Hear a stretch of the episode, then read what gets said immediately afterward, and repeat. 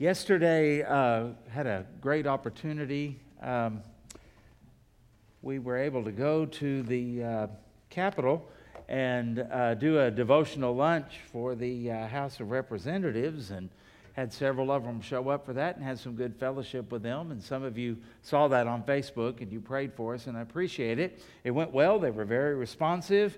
And uh, then after it was over, they you know, did that thing that puts a chill on stuff. Anybody have any questions? And that's always scary because you never know what they're going to ask. But we survived and made it through and fed them lunch on behalf of Graceway. They had uh, Chick fil A and um, even some of the people out in the hallway.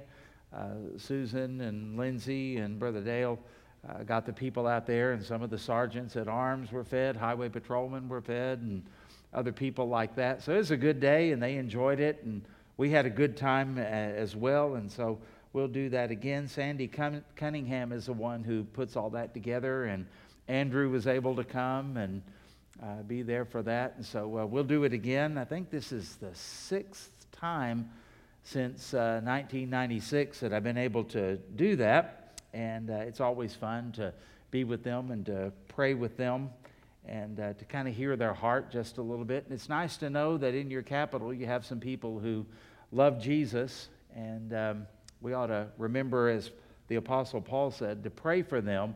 And uh, we forget sometimes. We can argue with them, we can be aggravated with them, we can do all of that stuff, but don't forget to pray for them. That's the most important thing. Okay? Well, uh, started to say, we're starting a new psalm tonight, but we're really not doing it tonight. We actually started it last week.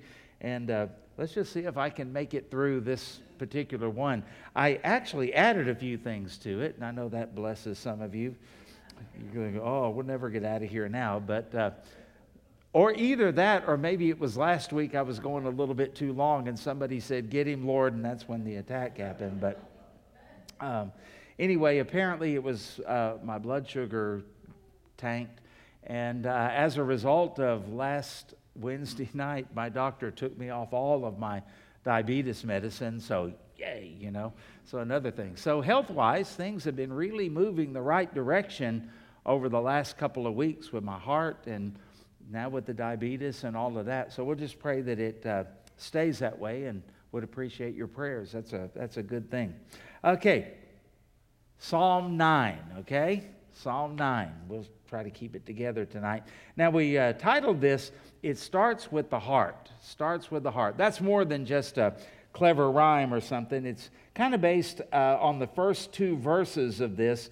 But I remind you in Luke 6 45, Jesus said, uh, The good person out of the good treasure of his heart produces good, and the evil person out of the evil treasure produces evil. And here's the key for out of the abundance of the heart, the mouth speaks.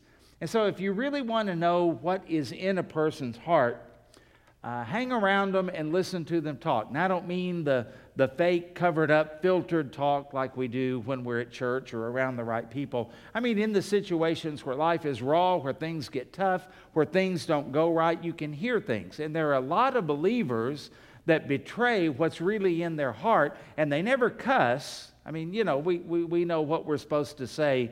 We know what heck means, and we know what darn it and dang it mean. We know all of those kind of things, but they're kind of acceptable. And uh, they also betray something else. In Romans chapter 3, that famous passage that also quotes out of the Psalms, it tells us that no one seeks after God, right? That they've all gone out of the way and become unprofitable. Those things we're kind of familiar with. It also says in there, out of their mouths, are, their mouths are filled with, ready? Cursing and bitterness. Okay? So when you hear somebody that has a foul mouth, or you hear somebody that is angry all the time or lashing out all the time, it's not just a bad habit, it's a betrayal of a bitter heart. They need a lot of prayer.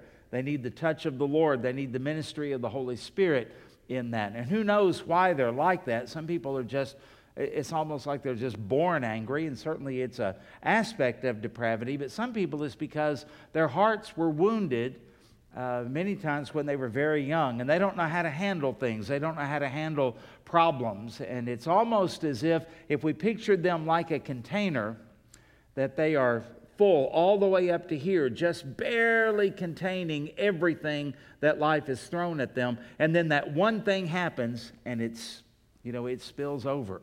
Well, when you see that person, maybe it's somebody in your family, maybe it's you, and you go, why does that make me mad? This one little thing. It's not really that one little thing, it's the cumulative effect of everything that is going on. And only Jesus can drain that, only Jesus can take care of that. And so, whenever you see that coming out of your life, it's not just a change that you need in your vocabulary, you need some heart surgery. And you need Jesus, the great physician, to do the heart surgery because you've got a hurting heart, you've got a burdened heart, you've got an angry heart, you've got a bitter heart, whatever it may be, and whatever the case may be. So, if we were to ask the Lord to do some heart surgery on us tonight, I would uh, probably direct you to this psalm. So go ahead and turn in your Bibles to Psalm 9 and verse 1. And uh, this is David writing this, and he says, I will praise you. It's always a good thing to do. I will praise you, O Lord, with my whole heart.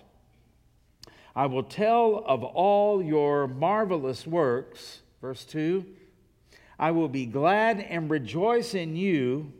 I will sing praise to your name, O Most High. You notice that progression uh, that goes through there? And that's kind of what we're going to talk about tonight. And we're going to say number one, okay, ready for this? When the heart is right, praise is natural. Why is it that it's so hard for people to praise God, to give thanks to God, to even acknowledge God. It's because they don't have a heart that's right with God. And uh, for believers, when we got saved, our heart, we got a new heart. Remember in, in Ezekiel where it talks about that? That heart of stone is taken out, and that living heart of flesh. It's not talking about the old nature, it's talking about something that is alive and functioning is, is put in your heart. But as we walk through this world and as we think about all of the stuff that has been programmed in the gray matter between the ears, uh, I've got 62 years of programming that I know how to handle life, but it's not the right way. And I kind of default to that, and you default to that, and that causes some spiritual heart disease, we might say. It corrupts the heart. And we've got to constantly be walking with God, aware of our sin, and 1 John 1 9, confessing our sins so that we are cleansed of all of that, and uh, living in the joy of forgiveness that Christ died to give us. And when the heart is right, you ever seen somebody get saved? And the moment that they're saved, one of the things that I notice and would say to you, I have never seen somebody get saved and be depressed about it. I've never seen someone pray to receive Christ and confess Him as Lord, and I've never seen them in a sad, oh, I've made the biggest mistake of my life. They don't do that. In fact, they have tears of joy sometimes. Sometimes they have big smiles on their faces. Sometimes they hug you, you know, and uh, they're, they're just happy when they do that. And they are always thankful and grateful that God did that. They can't believe. Remember how it was when you got saved? You can't believe that God would do that for you. You can't believe where the burden of sin is gone and that right relationship with God uh, comes through the Lord Jesus Christ and His grace. The same thing is true as you are saved and living for the Lord after that. You have ups and downs, you have hills and you have valleys. Boy, we have had a lot of crazy wind here lately this spring, haven't we? And uh, I was walking the other day, and uh, as I was walking against the wind, you know, I thought, I don't want to do this. I just think I'll just go home. And then I thought, no, it's a challenge. Can I do it? I'm going to do it. And I ducked my head into the wind and just went on, and there was resistance against it. And as I thought about it, that resistance is good. Rather than just a normal walk, I've got resistance. That's going to make the old ticker stronger, isn't it? And God has it designed where the winds of adversity that the enemy wants to use to defeat us are actually used to make us stronger, to make us tougher, to make things better from the heart. not to just go along the same old way. You know, it's easy to go through the motions. Even when I'm walking sometimes, I can just, same old route, same old way, same old thing. Well, every once in a while, you need to kind of challenge yourself. Well, God does that for us spiritually so that we don't just go through the motions because there are two words that uh, uh, got my attention in verse 1 whole heart. Whole heart. You know, in a relationship, if you really want someone to love you, if uh, you think about when you were dating and when you were pursuing that person that you loved, you didn't go after them half heartedly. You went after them with your whole heart. You would spend more money than you uh, ever thought you would spend. You would do things you never thought you would do. You were in pursuit. You wanted them to love you. And in the same way, as you get to know them, sometimes you may say the same words, love you, but it's different. It may not be quite as wholehearted as it once was. And you have to have a renewal every once in a while. The same thing is true in your walk with God. As you walk with the Lord and things become very, very normal, you forget what all He has done for you. You forget about what salvation means to you and what all it changed in your relationship with God and your eternal destiny and who indwells you, all of that kind of stuff, and you forget. And we fall into the 21st century American trap of, yeah, well, I know all that, but what have you done for me lately? And the truth of the matter is, if we only knew and understood what He is doing for us even right now, I don't feel anything. I'm not aware particularly of anything maybe at this particular moment, but if I could see things from God's perspective, maybe right now you're being attacked and you don't even know it. And Jesus has dispatched angels to stand around you and is telling the enemy, hands off, not now. You never know, do you? Maybe there's something that the Spirit of God is ministering to you deep down in your soul, and there's a scar on your spiritual heart. And maybe the Holy Spirit is ministering to that right now. And maybe you won't notice that it's gone for a long time, but He's working on it now. You're in process right now. Maybe He is healing you and blessing you. Maybe somewhere there's a prayer that you prayed, and let's say maybe you prayed it a week ago, and you're looking around and you go, Well, I don't see anything. I guess it's a no. And if you could see, the Lord would be saying, Oh, it's not a no, not a no. It's just in process. It's just in process. It's going to be answered, but not today. It's going to take a while, but I'm working. The Father, the Bible says, is always at work. And so if we could see all of that, then we would feel something. And we would be excited about what God is doing. We would never be nonchalant or ambivalent about any of that. And if we could remember what He has done for us and what it was like to be saved, I mean, you couldn't stop us. So think about what all the Lord has done for you. Now, I want you to think about these words. And these are words that Wednesday night people, you guys have been in church a long time, you've been saved a long time, and you know, these are words that we kind of say with a with an inner yawn. We don't we don't ever yawn outwardly, but kind of inwardly we sort of yawn. Not not terribly exciting, but they should be. How about the word forgiven? Your debt has been paid by the Lord Jesus Christ. You were on your way to hell. You deserve hell. You could not save yourself, but you are forgiven by the grace of God and the sacrifice of Christ. I think about that and I go, that's enough. And then I go on and I think about this God who has forgiven us has also accepted us. Let's say somebody breaks into your house and they uh, steal from you and they uh, beat up your wife, your daughter, and then they leave. Then they come back and they ring the doorbell and you go, oh, good night, it's that guy that bad guy. And he goes, Please, no, please, please, I'm not here to hurt you. I, I just want to talk to you. And for some reason, you open up the door, and there is that guy. That guy. You didn't even know he was out of prison, but that guy is right there on your, on your doorpost or doorstep. And all of those old feelings and everything come back the fear, the anger, the desire for retaliation, all of those kind of things are back. And then that person says, I've come here to ask you for your forgiveness. Okay, you're a Christian.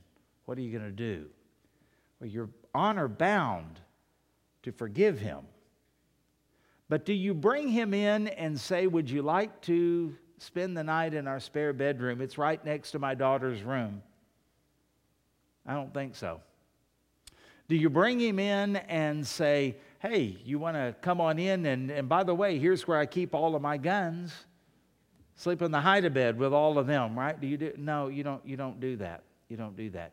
You may forgive the guy, but that doesn't necessarily mean that you accept him as a part of your family and a part of your life. Now, I'm sure you could probably think of you've read a book or a story or heard a preacher say something about an exception. Okay, keep in mind it's an exception.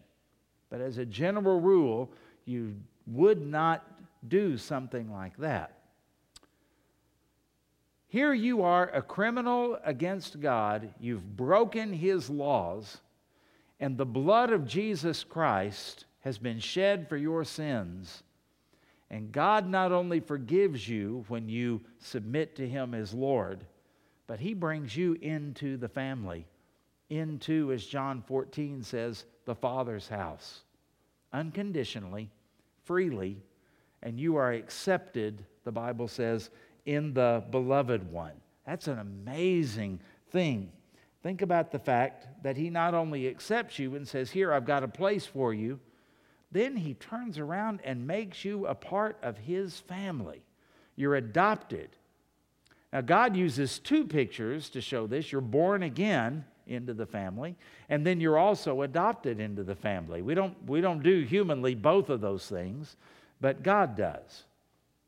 My brother, when I was six years old, my mom was unable to uh, carry children full term, and uh, I'm the only one that uh, survived her pregnancies.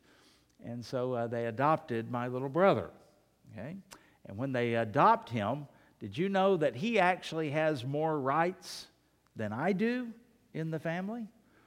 Uh, when my dad died, I was the uh, executor and all of that kind of stuff. And I kind of wanted to just kick my brother out and keep it all for myself. But uh, I found out that because he's adopted, he actually has more rights than I do. I could be, could have been uh, disinherited, but my brother could not. And when God uses these terms like adopted, it's like I want to show you that I am doing something by birthing you into the family so that you are, as Peter said, partakers of the divine nature. Wow, that's something.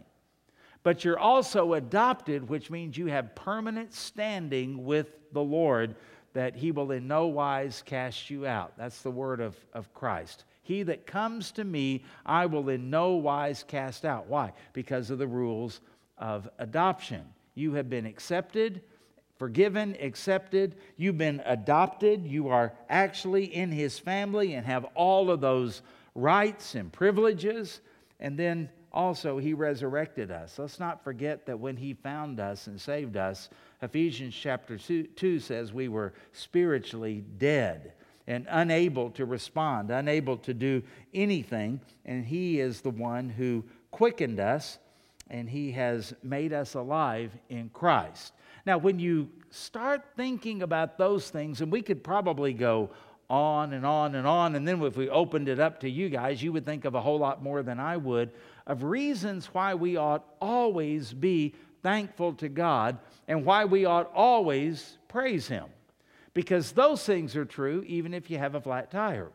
Those things are true even if a loved one passes away. These things we've talked about are true even if you lose your job. In other words, these are reasons that we can always give thanks to the Lord. Well, I just can't think of anything. Well, you need to think a little bit harder, buddy. You need to think about what Christ has done for you, and you need to start praising Him and honoring Him and make it a practice to do that uh, so that it becomes more natural and you can do it even when you're in the darkness, even when you're in the valley, even when you're in the desert, even when opposition is coming after you from all areas. That's why in everything give thanks is in the Bible because he wouldn't ask you to do something or command you to do something, pardon me, that he wouldn't enable you to do, and you've got plenty of reasons to give praise unto the Lord. Which brings us then to think of some scriptures, okay? I'm just going to read through these real quick. They'll be on the screen. Isaiah 118. This is God, the offended one. We've broken his laws, and yet he gives us this invitation. Come now, let us reason together, says the Lord. Though your sins are like scarlet, they shall be as white as snow. And though they are red like crimson, they shall become like wool. You can't do that for yourself, but He can do it for you. And He's the one that ought to punish you. And yet, instead, what does He do? He invites you to come and talk about it and come together about it. And we come together over the shed blood of the Lord Jesus Christ. In Acts chapter 13, verse 38, therefore, let it be known to you, brethren, that through this man is preached to you the forgiveness of sins and by him everyone who believes is justified from all things from which you could not be justified by the law of Moses or by human performance, in other words. God did it for you. God did it for you. God's the one that said, You have sinned, and there's a hell that you are going to if your sin is not forgiven, but you cannot forgive your own sin. You cannot atone your own sin. And this same God who decreed that also said, And my son will be the sacrifice I will pay for your sin so that you can be justified freely. Who does that? Who does that? If somebody did that for a prisoner, we would think they were crazy. After what they did for you, you paid for their fine, and you. What, what if you swapped places with them and somebody had done what I talked about earlier and you worked it out with the judge and the judge said, okay, I'll let that person free if you will go into prison? I mean, who does that? And then we look at the work of God and what He has done for us and think He did that for us. This is amazing when you think about it. In Acts chapter 10, verse 43, to him all the prophets bear witness that everyone who believes in him receives forgiveness of sins through his name. Did you like that word, everyone? Everyone, everyone, or anyone, we might say. That's a promise that he gives to us. In Hebrews chapter 8, verse 10 through 12. For this is the covenant that I will make with the house of Israel after those days, declares the Lord. I will put my laws into their minds and write them on their hearts. There's the heart motif again. And I will be their God, and they shall be my people, and they shall not teach uh, each one his neighbor and each one his brother, saying, Know the Lord for they shall all know me from the least of them to the greatest, for I will be merciful toward their iniquities, and I will, you ready? Remember their sins no more. You ever been around somebody that you've offended and you said, Man, I'm sorry, I shouldn't have said that or I shouldn't have done that? And they wave it off with a, Ah, it's okay. It's okay. But every time you were around them, you felt it, you remembered it. You sensed a little bit of tension, and you noticed that the relationship was just not quite the same as it used to be. Do you know you never have to fear that with God? Because He doesn't hold it against you. It's been paid for already by the blood of the Lord Jesus Christ. He deals with you as a father, not as a judge in a courtroom, as a father. I know with my three children, I know that I had times when I was disappointed in them.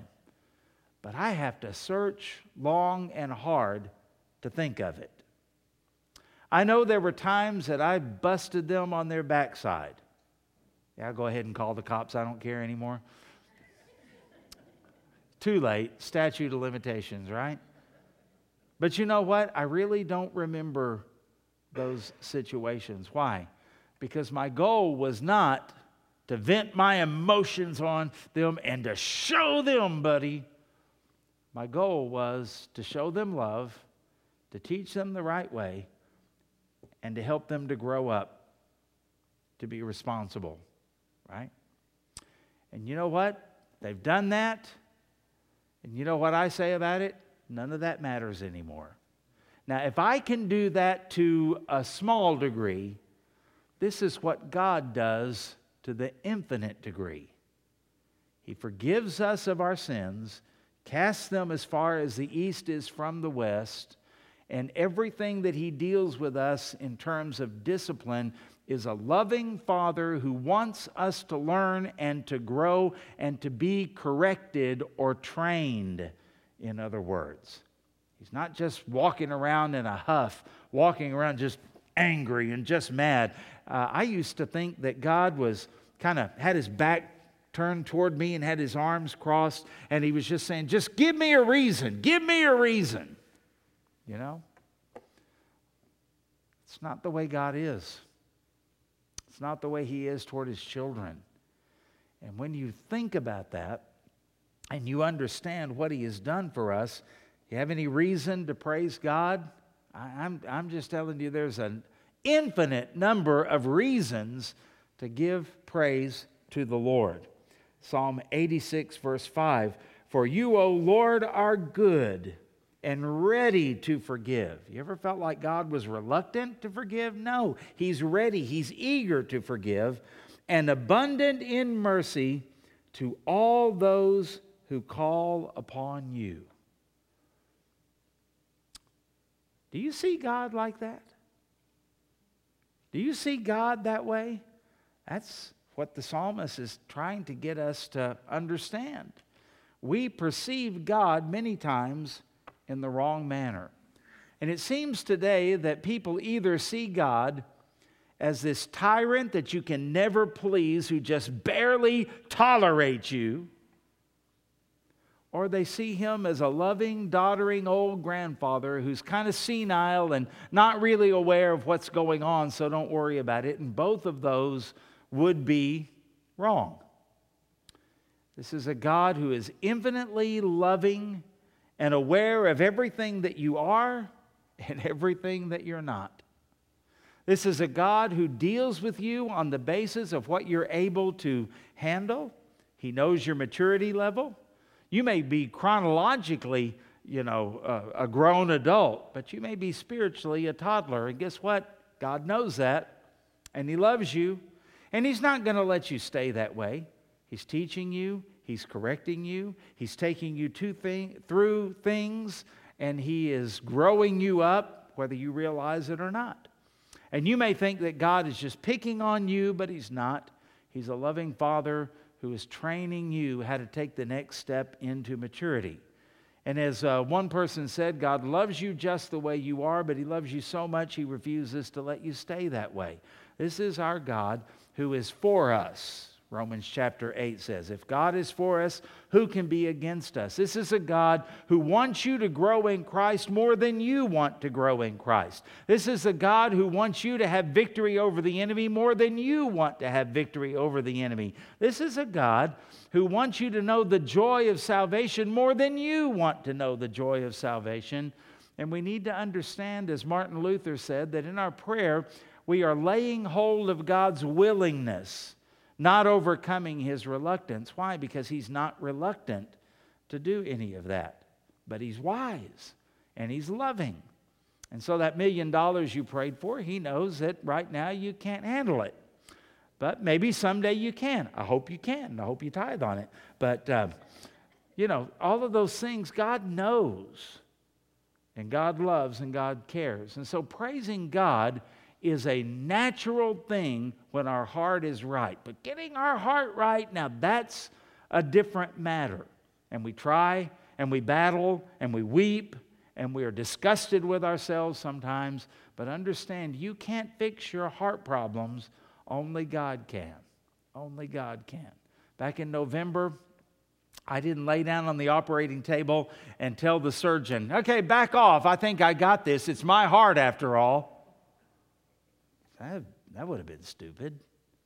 Let the surgeon take care of it. Let the surgeon take care of it. Okay? And in your spiritual life too. Got problems? Got things in your life that you are disappointed about, that you can't handle? You got a surgeon who loves you who created you, He knows what's in there. And He loves you with an everlasting love. And His Son paid for every last sin with His blood on the cross of Calvary. This is the one who has written your name in the Lamb's book of life from before the foundation of the world. He's already got a place prepared for you in heaven so that whenever you die, nobody has to scramble. It's all ready for you because He knows the date and He knows the time.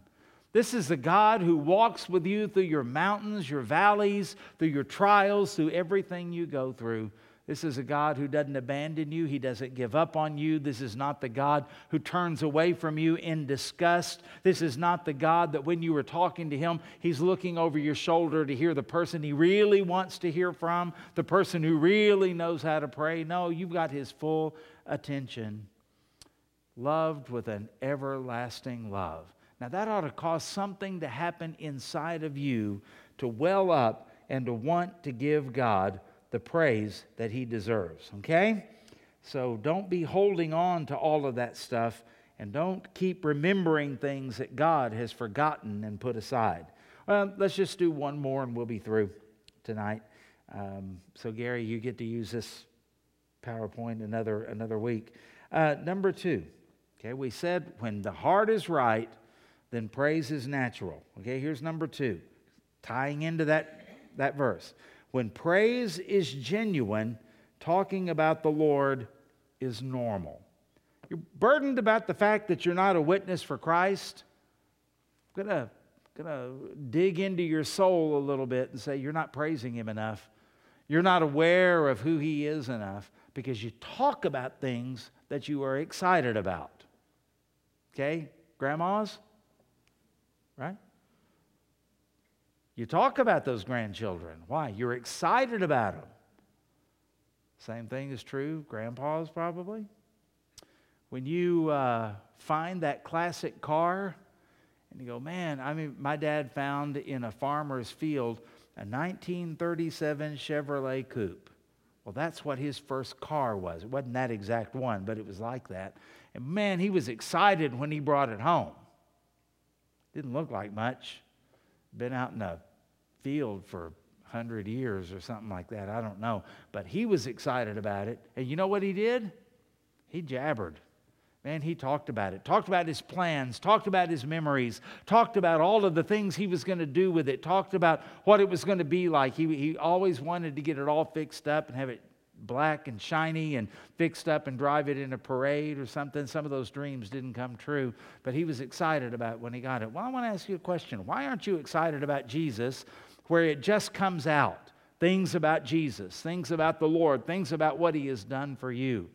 Well, maybe you need to back up, hit rewind, and go back up to point one, and maybe you need to camp there for a while and really make that the theme of your devotion and of your quiet time. I want to start praising the Lord. I want my heart to be right. Now, it's not just a matter of I'm going to work up praise, it's a matter of I want my heart to be overflowing with praise because it's right with God. And as a result of that, the praise of the Lord and my love for the Lord, my enthusiasm about the Lord is going to result in the number two that a person who is filled with praise doesn't have any problem talking about Jesus. You're confident in Him. You're excited about Him. You want everybody to know Him, and you are excited to see people come to know the Lord Jesus Christ and to see God's eternal plan to be fulfilled. And so the scripture says, I will tell, right after it talks about praising with the whole heart, then what's the result of that? I will tell of your marvelous works. And so it's not worked up. It's not anything that's fake. It's not anything that's just going through the motions. It is the expression of an overflowing, gushing heart for the Lord Jesus Christ. And so it's an amazing thing. And what the unsaved world is under is the condemnation of their sin. And whether they realize it or not, they are affected by the guilt that they are living under. They are living and walking in spiritual darkness. They're blind. Their minds are blinded, the Bible says. They're darkened, right? Death. They're spiritually dead and they're headed toward death and they are terrified. I don't care what they say, they're terrified. They may be in denial right now and not thinking about it, but when it comes right down to it, they're terrified to die. Why? They don't know where they're going. They don't believe anything. They don't have any assurance. They don't get it. And I want you to think about what Paul said in Ephesians chapter 2. That's where you once were.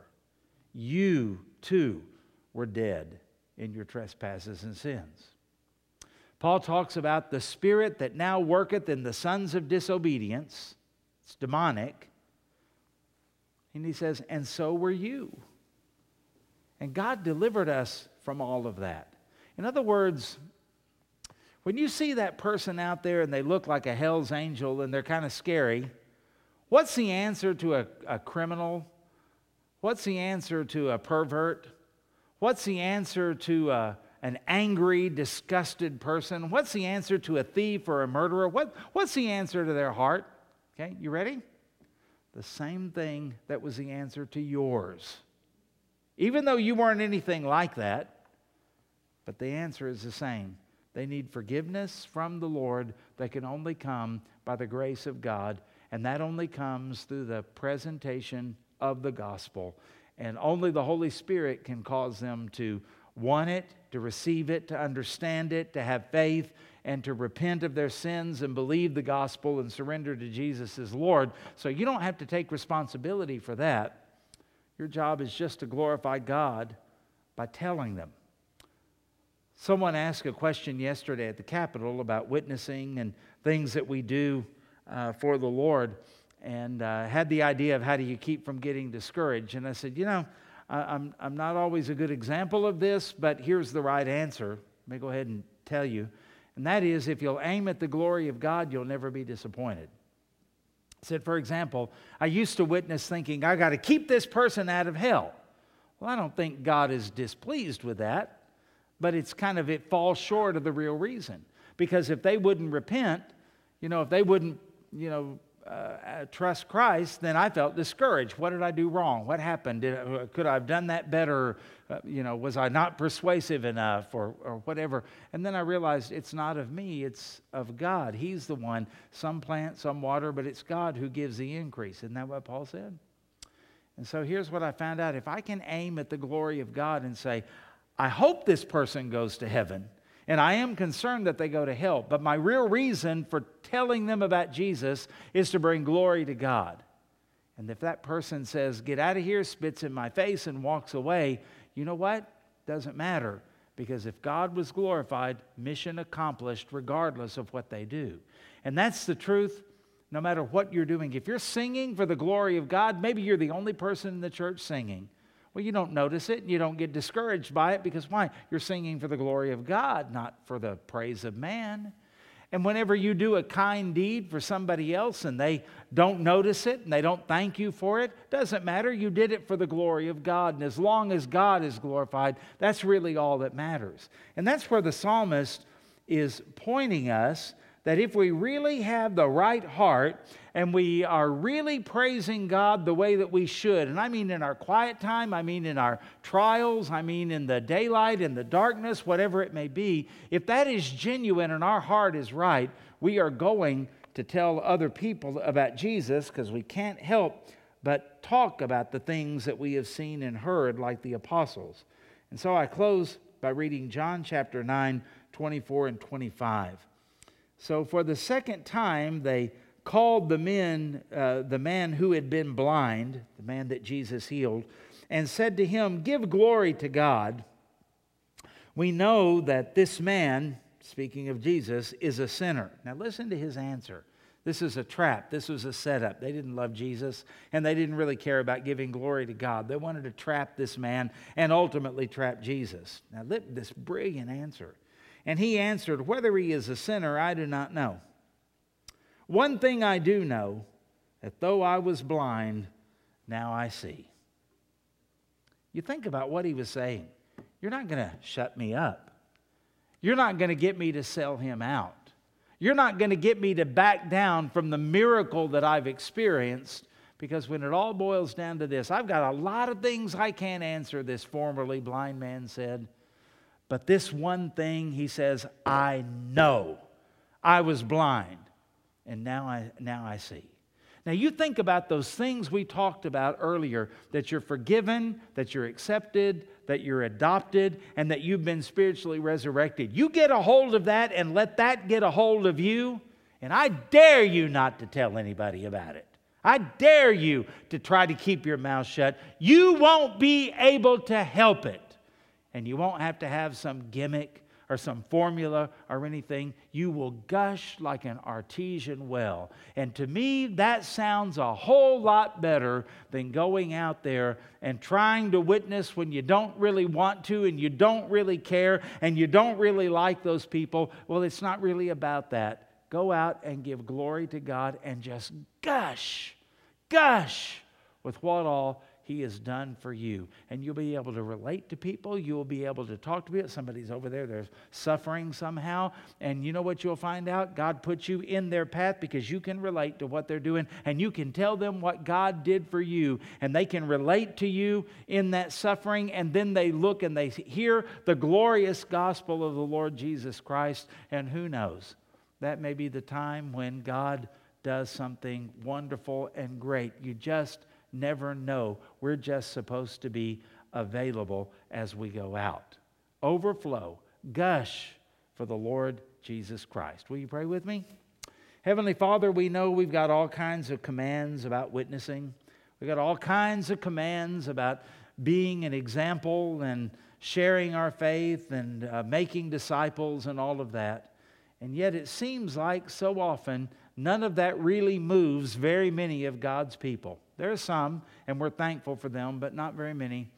Most of us are intimidated, we're fearful, we're afraid we can't answer every question, which we'll never be able to do. We're afraid that we won't be able to overcome their opposition. Will you please get it in our minds and hearts? It's not our skill or salesmanship, it's not our intellect, it's not any of those things that brings people to Christ. It's your Holy Spirit through the gospel. And Paul said, I'm not ashamed of the gospel of Christ, for it is the power of God unto salvation to everyone who believes, to the Jew first and to the Greek. I wish we believed that, Lord. Teach us. Be patient with us so that we would understand it's not in my ability to persuade or my ability to answer questions, it's in just the simple presentation of the gospel. And I pray, Lord, that you would bring us back to point number one that our hearts would be so right with you that our lives would be one continual offering of praise.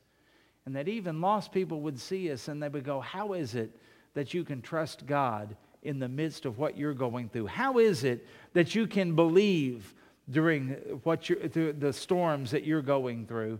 And through our praise, we might have an open door and an opportunity to tell somebody about our great and glorious God and His amazing grace and amazing gospel that brought liberty and freedom and forgiveness to us. So, Lord, would you do that for us, please? And revive our hearts. Give us opportunities to share our faith. And let our boldness come because we are under the control of the Holy Spirit, filled with love filled with grace, filled with mercy, filled with truth, and just looking for an opportunity to express it. So we want to say this tonight. Thank you, Lord. Praise you, Lord. And to God be the glory, great things you have done. In Jesus' name we pray. Amen.